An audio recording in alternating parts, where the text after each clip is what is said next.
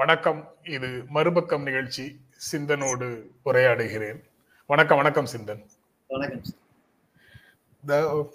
ஒரு நூலகம் திறந்து வச்சுட்டு பேசும்போது அமைச்சர் K K S R Ramachandran serial பார்க்காதீங்க, அதுல என்ன நல்ல விஷயம் இருக்குது, புத்தகத்தை படியுங்கள் அப்படின்னு சொல்றாரு. சீரியல் முழுக்க மாரியார் மாமியார் மருமகள் பிரச்சனைகளே தான் ஓடிட்டு இருக்கு.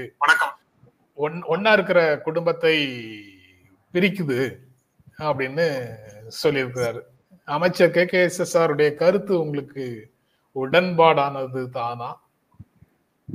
இல்ல அது அமைச்சர் கருத்தா இல்லையாங்கிறத நம்ம வந்து திரும்ப பேசலாம். ஆனா இது மாதிரி கருத்துக்கள் நிறைய பேர் சொல்றாங்க நிறைய பேர் சொல்றாங்க ஆனா அமைச்சர் சொல்லியிருக்காரா இல்லையா? இல்ல இல்ல சொல்லியிருக்காரு. கற்பனை கற்பனையில வந்து அந்த விஷயத்த பேசல அமைச்சர் வந்து. அதாவது நூலகம் திறப்பு விழான்னா வாசிப்போட அருமைகளை பற்றி பேசணும், உண்மைதான். அதற்காக சீரியலை குறை சொல்லி பேசியிருக்காரு.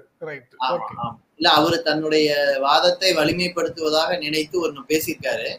பொதுவாக அந்த கருத்துக்களை பொது புத்தியில நிறைய பேரும் பேசிக்கிட்டும் இருக்காங்க. அதனால அமைச்சர் கருத்து என்று மட்டும் இல்லாமலே இத பேசலாம். ஒரு கூடுதலாகவே வந்து இப்ப டிவி சீரியல்களை புத்தகங்களோடு ஒப்பிடுவது அது ஒரு நல்ல பொழுதுபோக்கு, ஆரோக்கியமான பொழுதுபோக்குன்னு சொல்றது, அந்த போக்கு இருக்கு. இப்ப நம்ம வந்து இத சீரியஸா பேச வேண்டியது இருக்கு. ஏன்னா புத்தகங்கள் சில ஆயிரம் பிரதிகள் தான் அச்சடிக்கப்படுது, ஆனால் டிவி சீரியல்கள் ஒரே நேரத்துல பல கோடிக்கணக்கான பேரால பார்க்கப்படுது. நீங்க யூடியூப் எடுத்துக்கிட்டாலும் கூட நீங்க ட்ரெண்டிங்ல இருக்கக்கூடிய வீடியோவுல டாப் ட்ரெண்டிங்ல இருக்கிறது சீரியல்கள் தான். சீரியல்களோடு மோதல் வந்து செய்தி சேனல்கள் மோதுகின்றன, சினிமாக்கள் மோதுகின்றன, நம்மை போன்ற கருத்து சொல்கிறவர்கள் மோதுகின்றார்கள், காலத்தை எல்லாம் செலவு செய்து எழுதுகிற எழுத்தாளர்கள் மோதுகிறார்கள். எல்லாருமே வந்து ஏதோ ஒரு விதத்துல அதை விமர்சிக்கிறாங்க. ஆனா உண்மை என்னன்னா நம்ம வந்து தலைகீழா பார்க்க வேண்டியிருக்கு.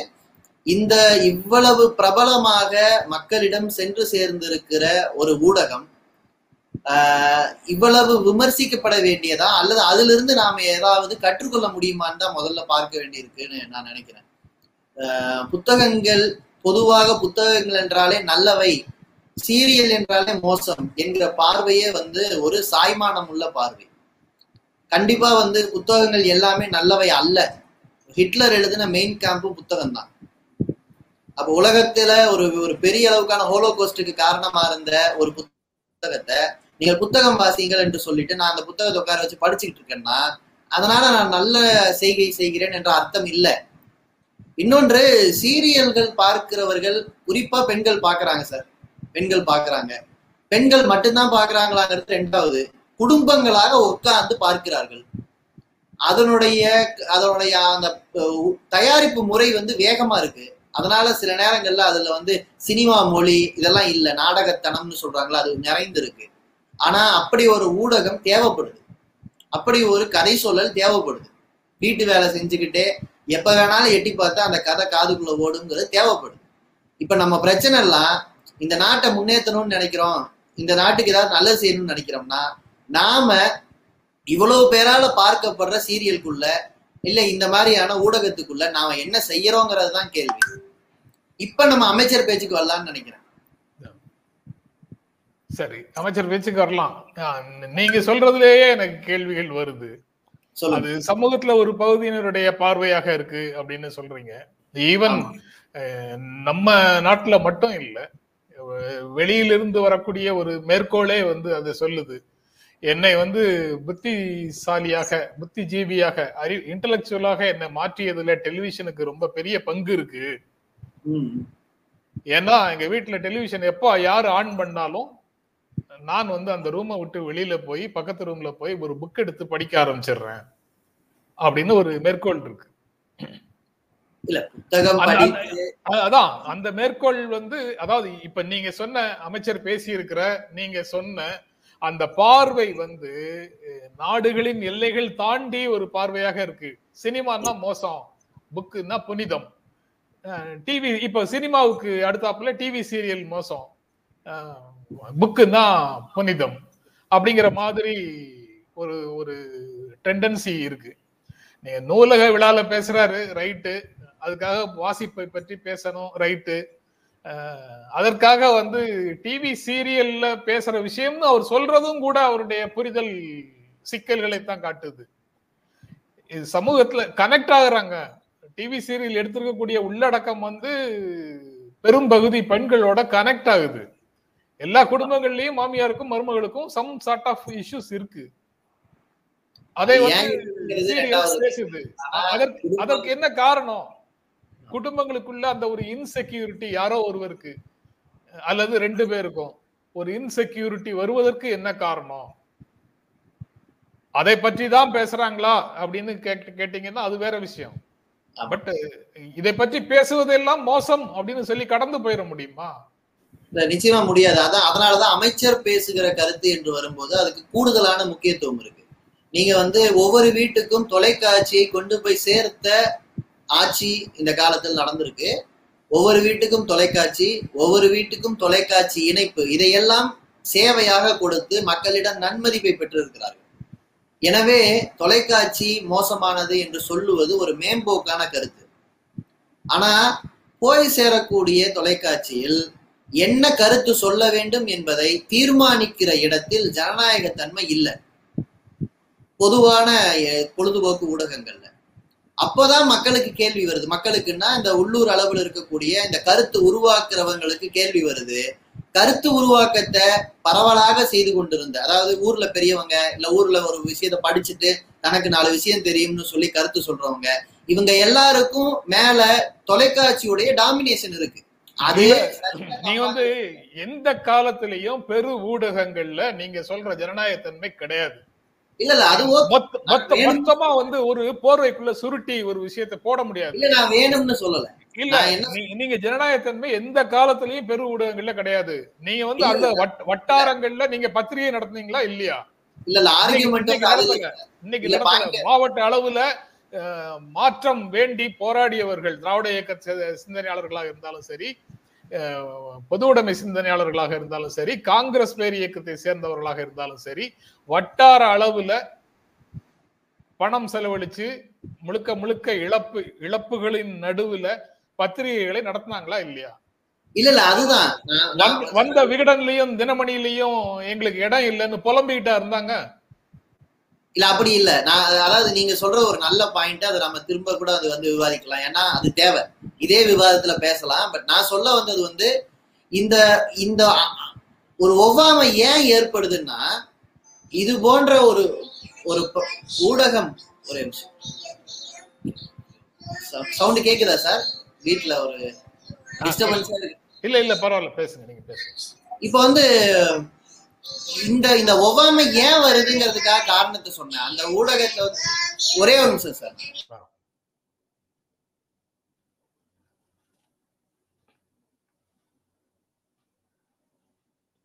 சீரியல் பார்க்காதீர்கள், புத்தகம் படியுங்கள்னு ஒரு நூலக விழால அமைச்சர் பேசியிருக்கிறாரு. அதை பற்றி ஒரே ஒரு இறைச்சலா வந்தது. அதனால இத வேற வழி இல்லாம போக வேண்டியிருந்தது சார். இந்த அந்த அந்த ஒவ்வாமை உருவாகிறதுங்கிறது எல்லா பெருவூடகங்களுக்கு எதிராக உருவாயிருக்கு. நீங்க சினிமாவுக்கு எதிராக உருவாயிருக்கு. சினிமா பாக்குறத மோசமான பழக்கம்னு தான் ஆரம்ப காலத்துல பிரச்சாரம் பண்ணியிருக்காங்க, சொல்லியிருக்காங்க. சினிமால நடிக்கிறவங்களை கூத்தாடின்னு சொல்லியிருக்காங்க, கடுமையான வார்த்தைகளை பயன்படுத்தியிருக்காங்க. அதற்கு பிறகு சினிமா வந்து ஒரு மரியாதைக்குரிய ஊடகமாக மாறுச்சுங்கிறத பார்க்கலாம். தொலைக்காட்சி இன்றைக்கு அதனுடைய வீச்சு ரொம்ப பெருசு, மிக மிக பெருசு. அப்போ அது மேல அது ஒரு சின்ன தவறு செஞ்சாலும் அது சமூகத்துல தவறான விளைவு ஏற்படுத்தும் அப்படின்னு பயப்படுறாங்க. தவறு செய்தால்தான் விளைவு ஏற்படும் இல்லை, நல்லது செஞ்சாலும் நல்ல விளைவு ஏற்படும். சமூகத்தின் பிரதிபலிப்பாகத்தான் அது இருக்கு. சமூகத்தை மாற்றக்கூடிய கருவியாக அது செயல்படணும்னு நான் விரும்பலாம். அப்படி அது இருக்கணுங்கிற கட்டாயம் கிடையாது. சமூகத்துல அது ஒரு வேலையை செஞ்சுக்கிட்டு இருக்கு. இப்ப நீங்க சொன்ன முயற்சிகளும் இன்னைக்கு யூடியூப் இந்த மாதிரி விஷயங்கள் வந்த பிறகு கூடுதலா நடக்குது. ஒவ்வொருவருமே தனக்கு தன்னுடைய கருத்தை தானே ஒரு ஊடகமாகவோ அல்லது தனக்கு வாய்ப்பு இருக்கிற ஊடகங்கள்லயோ நீங்க வெளிப்படுத்துறாங்க. தொலைக்காட்சியிலும் கூட செய்தி ஊடகங்கள் என்பவை கொஞ்சம் மாறி மக்களுடைய பங்கேற்பை கூடுதலாக்கி இருக்கு. அப்புறம் ரியாலிட்டி ஷோ அப்படிங்கிற முறையில தொலைக்காட்சிகள் நடக்கிற பல நிகழ்ச்சிகள் இந்த புனைவிலிருந்து வாழ்க்கைக்கு மாறுறாங்க. இதை எல்லாத்தையும் நம்ம சேர்ந்து பார்க்க வேண்டியிருக்கு. பரிணாமம் நடந்து கொண்டு இருக்கு. அப்போதான் வந்து ஒரு அமைச்சர் போன்றவர் இந்த கருத்தை சொல்வதற்கு முன்னால உண்மையிலேயே மோசமான விளைவுகள் ஒருவேளை தொலைக்காட்சியில ஏற்படுதுன்னு சொன்னா ஒரு ஒரு தரமான மாற்றத்தை ஏற்படுத்துற இடத்துல இருக்காங்க. அப்போ அவங்க வந்து அந்த மாதிரி விவாதத்தை செய்யலாம், அது தப்பு இல்லை. ஒருவேளை சட்டமன்றம் ஒரு நாள் உட்காந்து தொலைக்காட்சிகளை பத்தி விவாதிக்குதுன்னா நல்லது தானே. மக்களுடைய கலாச்சார வாழ்க்கை பண்பாட்டு வாழ்க்கையில தாக்கம் செலுத்தக்கூடியவை எப்படி இருக்கு, நல்லா இருக்கா இல்லையா, அதை எப்படி மக்கள் ரசிக்கிறாங்கன்னு பேசினா ஒன்றும் தப்பு இல்லை. அது மாதிரி விவாதங்கள் மக்களுடைய பண்பாட்டு வாழ்க்கை அரசியல்ல பிரதிபலிக்கலாம், பிரதிபலிக்கணும். இன்னும் சொல்ல போனா நீங்க ஒரு முக்கியமான கேள்வி கேட்டீங்க. குடும்பத்துல ஆஹ் மாமனார் மா மாமியாருக்கும் மருமகளுக்கும் அல்லது மாமனாருக்கும் மருமகளுக்கும் ஆஹ் மாப்பிள்ளைக்கும் குடும்பத்திற்கும் வருகிற பிரச்சனைகள் எல்லாமே இலக்கியங்கள் மூலமாக பேசப்பட்டவைதான். அது சீரியல்களில் பேசப்படணும். எப்படி பேசப்படுதுங்கிறது ரெண்டாவது. ஆனா ஏதோ ஒரு வகையில அந்த உரையாடல் இந்த சமூகத்துல நடக்கணும். இன்னொன்று, எதையொன்றை சொன்னாலும் கேட்கறதையெல்லாம் நம்புற மக்கள் அல்ல. மக்கள் எப்போதும் சிந்திக்கிறவர்கள், தன் வாழ்க்கையில உரசி பார்த்துதான் முடிவெடுப்பாங்க. அதனால எப்பவுமே சொல்லப்பட்டதெல்லாம் நம்பப்பட்டது, சொல்லப்பட்டதெல்லாம் விதைக்கப்பட்டதுன்னு நம்ம எடுத்துக்க கூடாதுங்க. கரெக்ட், அது ரொம்ப முக்கியமானது. இப்ப நீங்க சொன்னது முற்றிலுமாக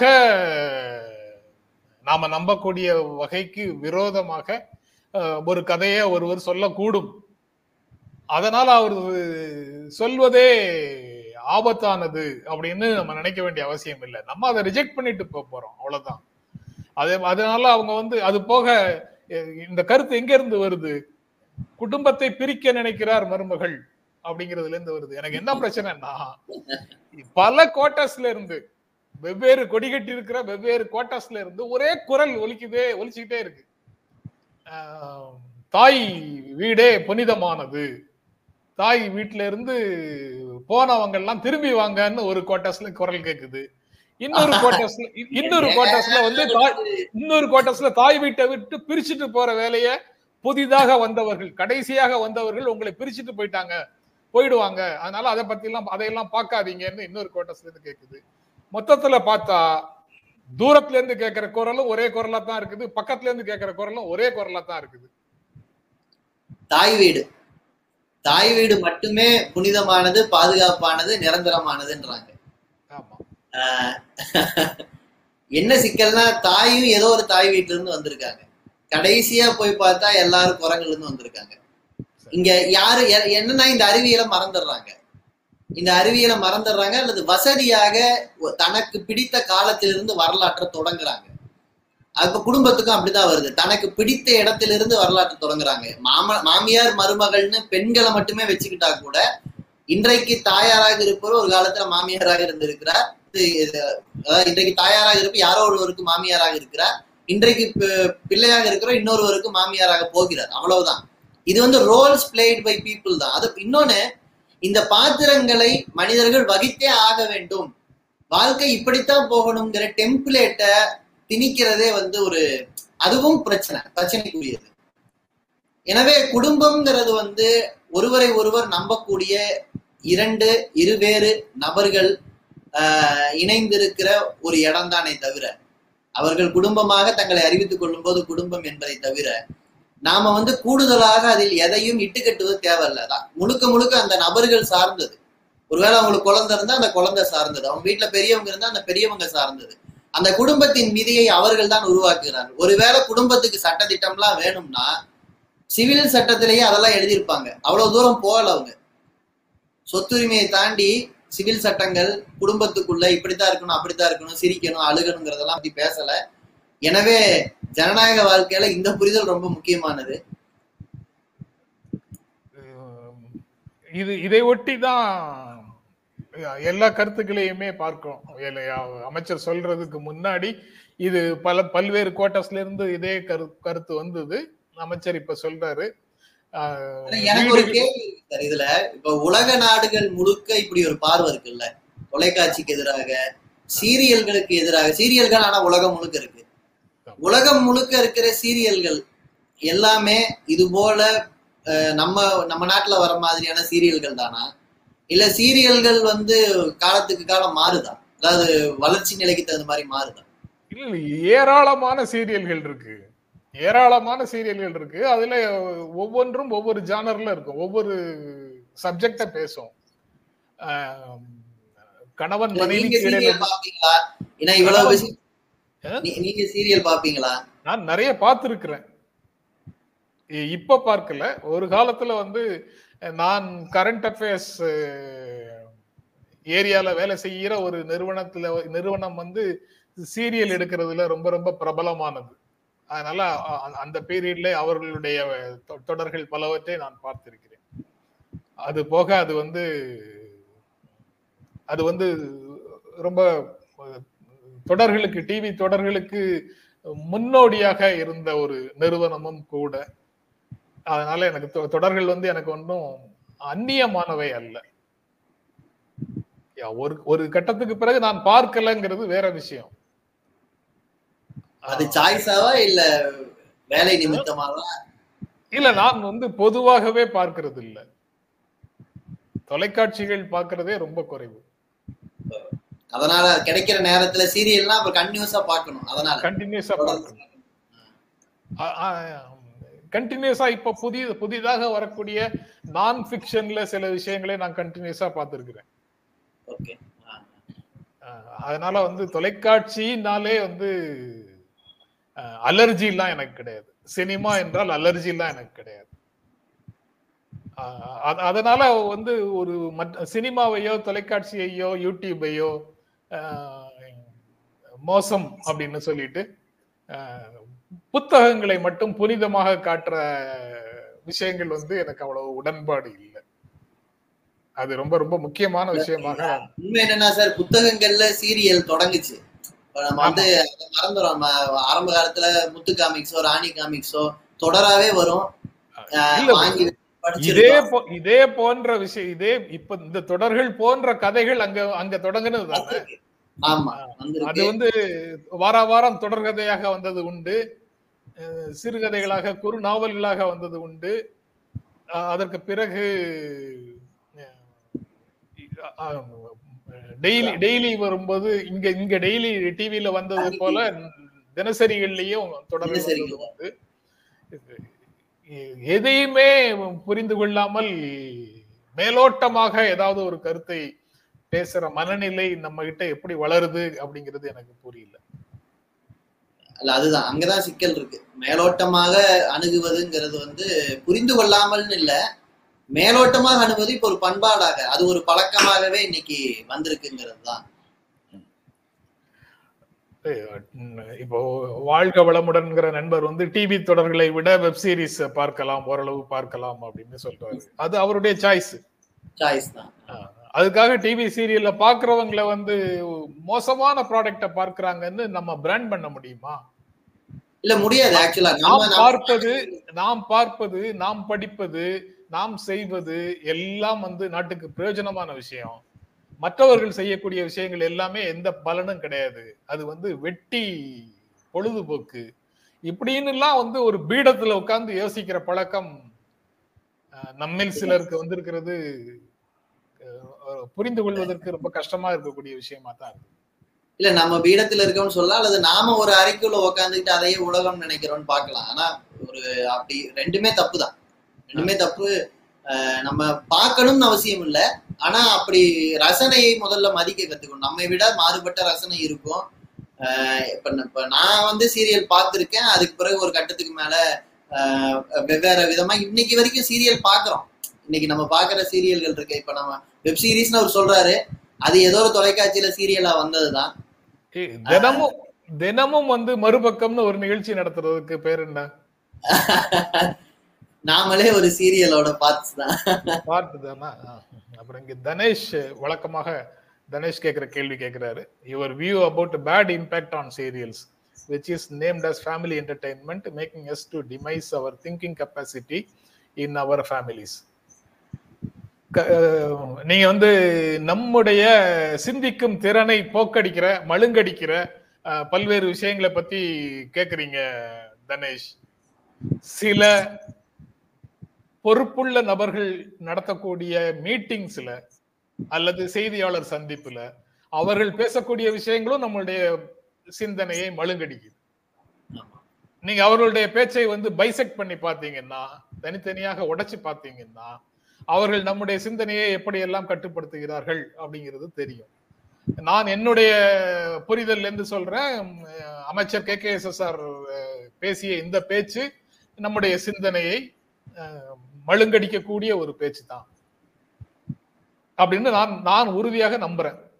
அது சரியா தப்பா நீங்க ஏற்கிறீங்களா இல்லையாங்கிறது வேறு விஷயம் தினேஷ். ஆனா இதே மாதிரி தான் சீரியலை பற்றியும் ஒவ்வொருவருக்கும் ஒவ்வொரு கருத்து இருக்கு.